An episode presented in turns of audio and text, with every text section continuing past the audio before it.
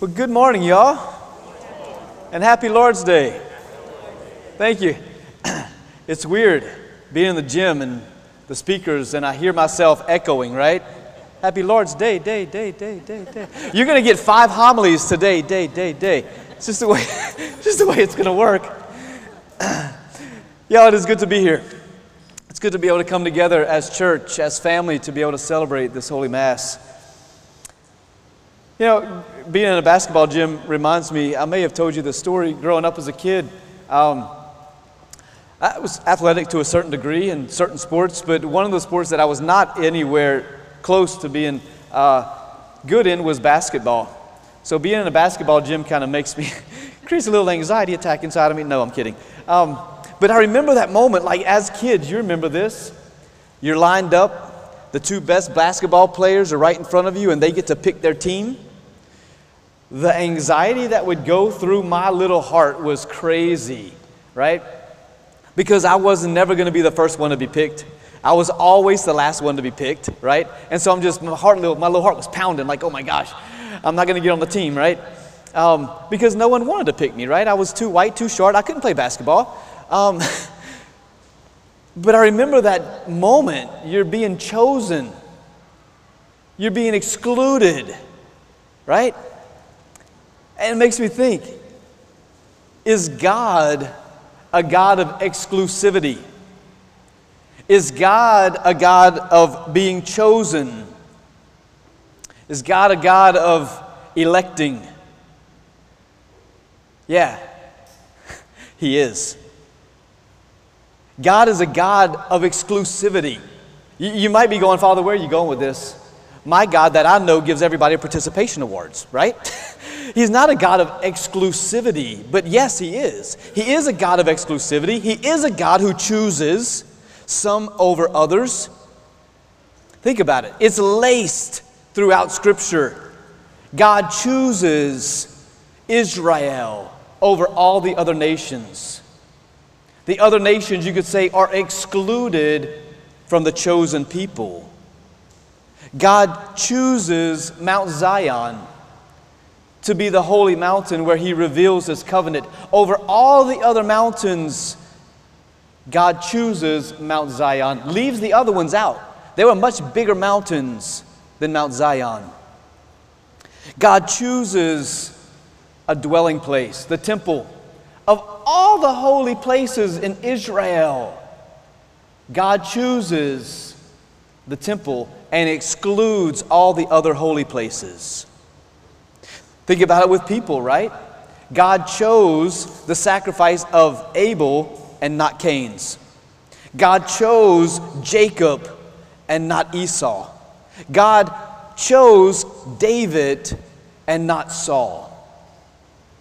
So when you choose something, it automatically means something is being excluded. Correct? Well, today that's kind of problematic. We don't like exclusivity today. We like to have everybody included in everything that we do. And so today's readings, I want to break open why does God exclude and choose and set apart? And what is He doing in that within our own lives? You see, this first reading from Isaiah, um, who is Isaiah? Well, Isaiah is a prophet of course, but Isaiah was a Jew. Isaiah loved the rituals. Isaiah loved the mountain of Mount Zion. Isaiah loved the temple. He loved the liturgies. Isaiah knew that the Jewish people were the chosen people of God. He was one of them. But yet, today's reading from Isaiah chapter 56 is shocking. Listen to this. He says, And the foreigners who will join themselves in the Lord to minister to him, to love the name of the Lord, and to be his servants. All right, the foreigners that Isaiah is speaking about are the Gentiles, are the pagans. So Isaiah is given a prophecy that in the days to come, in the days of the Messiah, the foreigners who were excluded from the chosen people of Israel, those foreigners are going to come and worship in the temple. They're going to come, it says, and offer up acceptable sacrifices to God. It says God will find pleasure in their burnt offerings. Eh, guys, this is mind blowing for a Jew. For him to prophesize in this way blows their mind because that's not how they knew God to be. They were the chosen people, the temple was where they offered their sacrifice.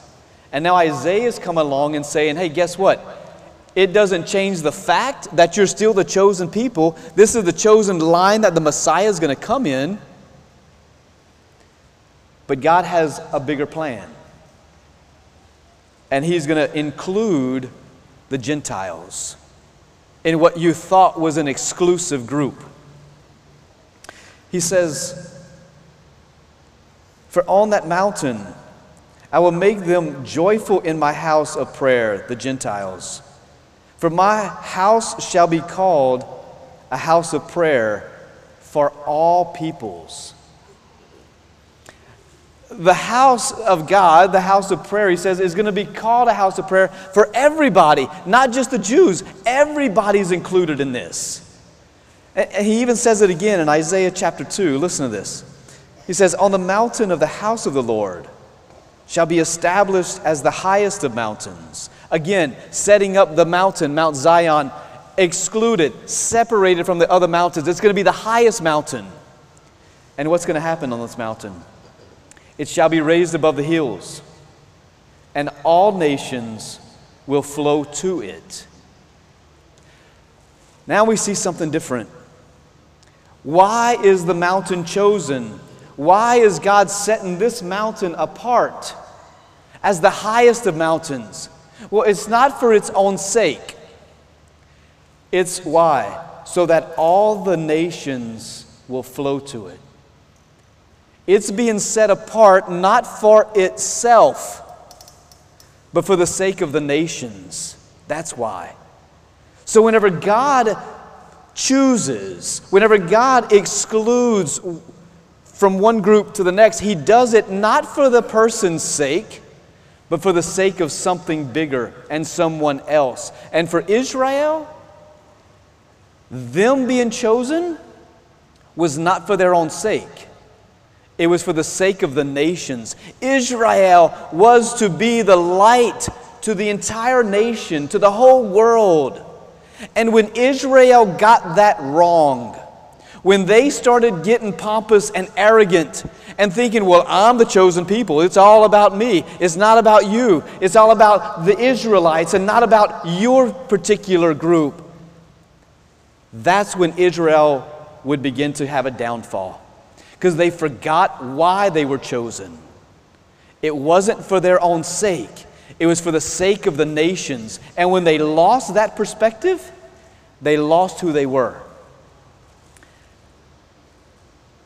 It's important that we see that. Because Jesus today is fulfilling Isaiah's prophecy. What happens? In Matthew chapter 15, Jesus encounters a Canaanite woman. That means she is not a Jewish woman. She's not of the chosen people of Israel. She's a Canaanite, a Gentile. Listen what happens. This woman comes to Jesus and she says to him, Have mercy on me, Lord, son of David. My daughter is severely possessed by a demon. Parents, you might be able to relate to that. How many times you're like, I think my kids have the devil in them, Father? you need to come perform an exorcism on them. Right? This, this woman is begging Jesus, Come, Lord, son of David, have mercy. My daughter is possessed. And remember, she's not a Jew. And what does Jesus do? It says, But he did not answer her a single word. Jesus ignored her completely, did not even acknowledge her existence, didn't look at her and say, uh, That's not my problem. He ignored her. Not a word was spoken to her.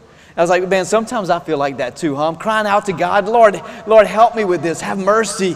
And like, man, is God listening? He's quiet sometimes.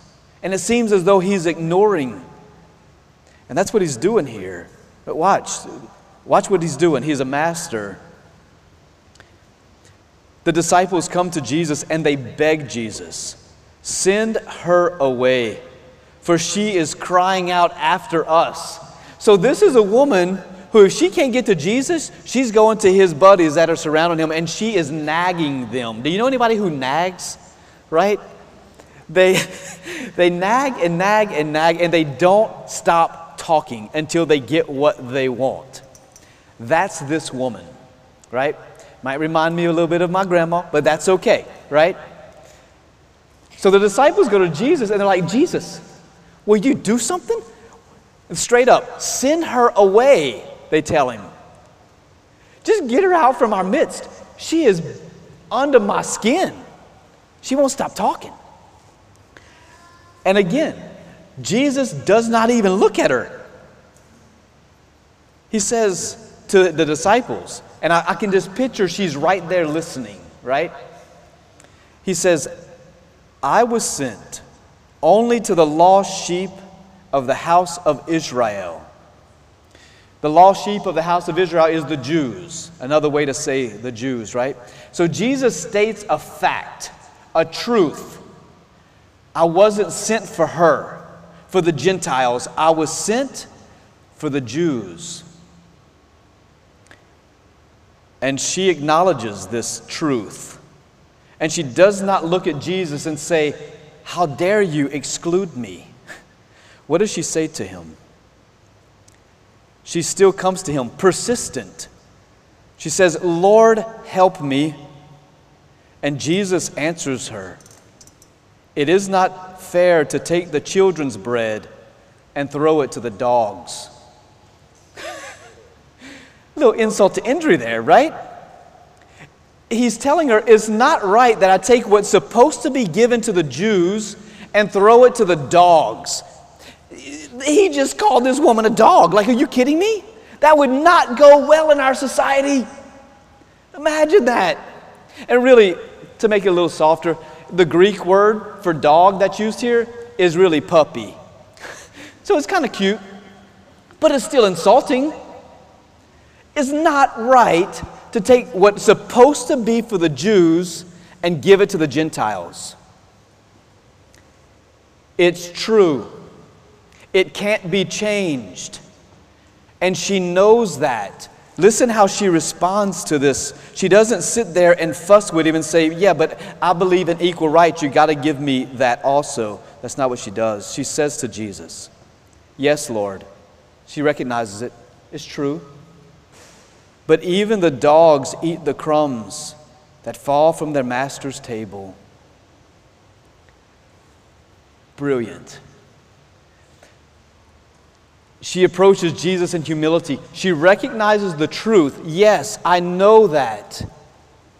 I know that you're sent for the Jews and not for the Gentiles. I get that. But even the dogs eat the scraps that fall from the table of the master. She's not asking for that which the Jews have. She's asking for just a share in some of those graces, even a little, little, little, little bit.